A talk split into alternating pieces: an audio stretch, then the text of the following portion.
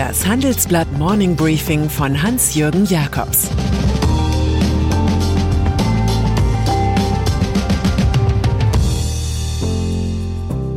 Guten Morgen allerseits. Heute ist Dienstag, der 1. Februar, und das sind unsere Themen. Ausgebremst, der Chip-Deal von Siltronic. Abgebremst, die Innovationsausgaben des Mittelstands. Ungebremst, Partylust in Downing Street.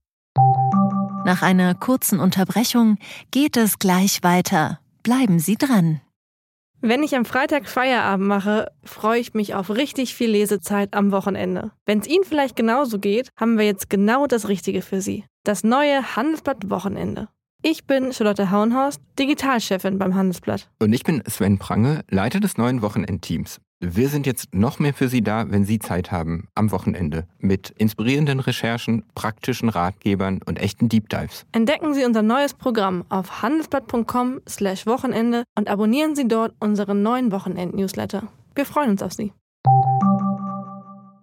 Ukraine-Krise. Das erste Opfer bei militärischen Konflikten ist die Wahrheit. Zu sehen ist das auch bei der Ukraine-Auseinandersetzung der USA und Russland. US-Botschafterin Linda Thomas Greenfield hält die mehr als 100.000 russischen Soldaten an der Grenze zur Ukraine für eine Bedrohung der internationalen Sicherheit, wie sie vor dem UN-Sicherheitsrat sagte.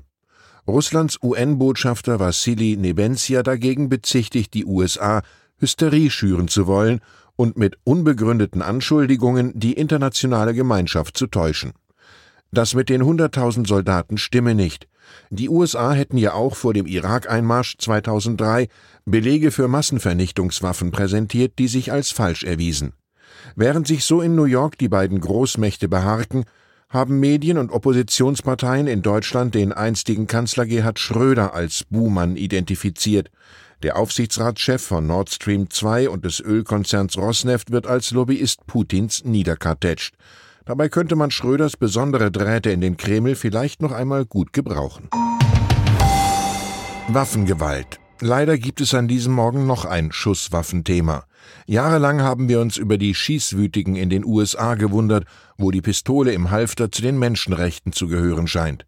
Inzwischen aber häuft sich Waffengewalt auch in Deutschland.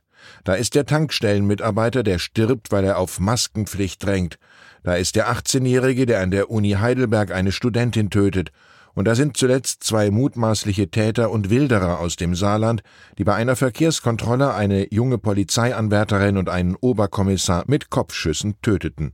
Einer der Männer wurde noch in der Metzgerschürze abgeführt. Deutschland ist geschockt. Es fehlt nicht nur am Respekt, wie der Kanzler gerne sagt, es fehlt schon an der Achtung vor dem Leben. Übernahmekrimi. Der Geopolitik kann die Münchner Mikrochip-Firma Siltronic nicht entkommen. Sie besagt, dass die USA, Europa und China inklusive Taiwan ihre Zukunftsmärkte pflegen und wichtige Firmen nicht in einen der anderen Blöcke verkaufen. Und so ließ das Bundeswirtschaftsministerium einfach den 31. Januar verstreichen, der letzte Termin für ein Platset zum beschlossenen und von allen Kartellämtern genehmigten Verkauf Siltronics an den taiwanesischen Rivalen Global Wafers.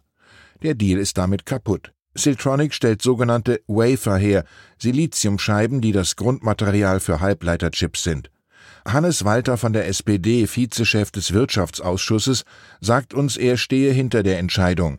Technologische Souveränität gewinnen wir nicht dadurch, dass wir unser Tafelsilber veräußern. Auch Julia Klöckner, wirtschaftspolitische Sprecherin der Unionsfraktion, stimmt zu. Verhalten reagiert nur der Koalitionspartner FDP.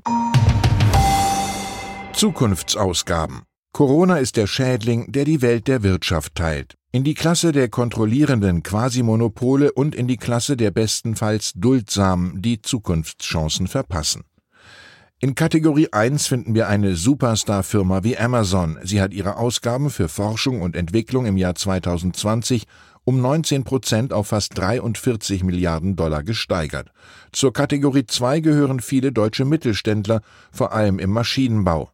Erstmals seit zehn Jahren schrumpften just im ersten Corona-Jahr die Ausgaben der deutschen Wirtschaft für Innovation um mehr als drei Prozent auf rund 170 Milliarden Euro. Und die Investitionen in Forschung und Entwicklung sanken sogar um mehr als sechs Prozent. Christian Rammer vom Zentrum für europäische Wirtschaftsforschung sagt, außer in Italien habe es nirgendwo sonst in Europa einen solchen Rückgang gegeben. Fachkräftemangel. Okay, die Inflationsrate für Deutschland zeigt für Januar nicht mehr die hässliche 5 vor dem Komma, aber 4,9 Prozent ist immer noch ein alarmierender Wert.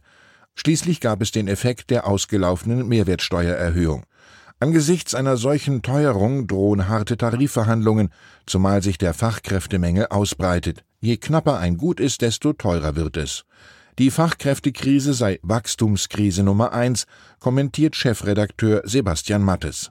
Alle Klima- und Wachstumsstrategien seien gefährdet, bislang sei völlig offen, so Mattes, woher die Ingenieure, IT-Experten, Handwerker und Planer kommen sollen, um all die richtigen Ziele zu erreichen. Wir bräuchten mehr Zuwanderung, aber auch hier sinkt die Zahl. Auf Dauer ist das schlecht für den Standort und die Inflation. Immobilien. Zu den politisch einflussreichen Gruppen in Deutschland zählen neben den Autofahrern die Häuslebauer. Deswegen bleibt Tempo 130 aus und deshalb nimmt die Bundesregierung nun den Stopp einer Übersubventionierung von klimafreundlichen Bauvorhaben teilweise zurück. Laut Süddeutscher Zeitung zeichnet sich eine Lösung für die betroffenen 24.000 Anträge ab, die bei der KfW liegen. Demnach sollen Antragsteller, die sanieren wollen oder ein besonders energiesparendes Effizienzhaus 40 Plan weiterhin bedacht werden. Andere sollen erneut einen Antrag stellen dürfen oder einen zinsgünstigen Kredit erhalten.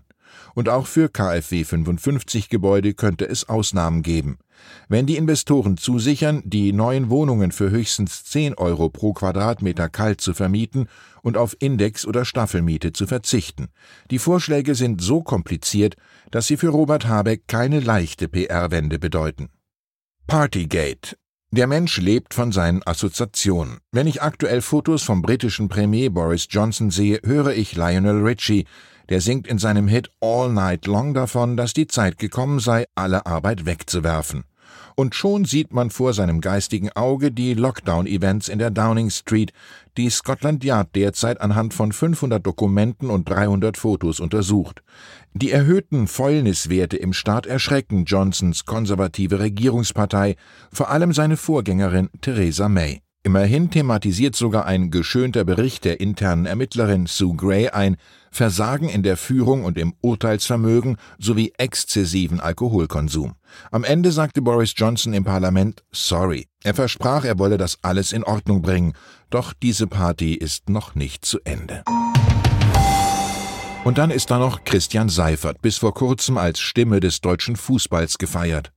Ein Zehner der TV-Vermarktung, der als Chef der deutschen Fußballliga DFL den Clubs Milliardensummen sicherte. Doch nun wird aus dem Fußballmann ein Anti-Fußballmann. Mit Mehrheitspartner Axel Springer baut er in Köln ein Streaming-Portal für Ligawettbewerbe und Events auf. Handball, Basketball und Eishockey stehen im Mittelpunkt, bloß kein Fußball. S-Nation Media GmbH heißt eine Seifert-Firma, Reed Street Ventures die andere benannt nach der Schilfstraße, in der Seifert in jungen Jahren in Rastatt-Ottersdorf wohnte. Der Fußballszene hinterließ er ein Bon mot. Zu glauben, es geht alles weiter wie bisher, das Geld kommt aus der Steckdose und die Bundesliga braucht nichts zu machen, als einfach weiterzuspielen, dürfte sich als Irrglaube herausstellen. Ich wünsche Ihnen einen produktiven Tag. Es grüßt Sie herzlich Ihr Hans-Jürgen Jakobs.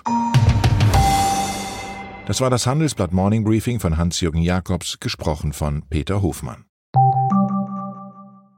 Die Welt steht vor gewaltigen Herausforderungen. Zum einen die Energiewende voranzutreiben und gleichzeitig den Klimawandel einzudämmen. Und auch der Energieträger Wasserstoff gewinnt weltweit immer mehr an Bedeutung. Doch wie geht es weiter? Erfahren Sie mehr auf dem Handelsblatt Wasserstoffgipfel 2024 am 12. und 13. Juni in Essen.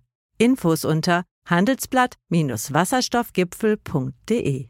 Mit dem Vorteilscode Wasserstoff 2024 erhalten Sie einen Rabatt von 15% auf die Tickets.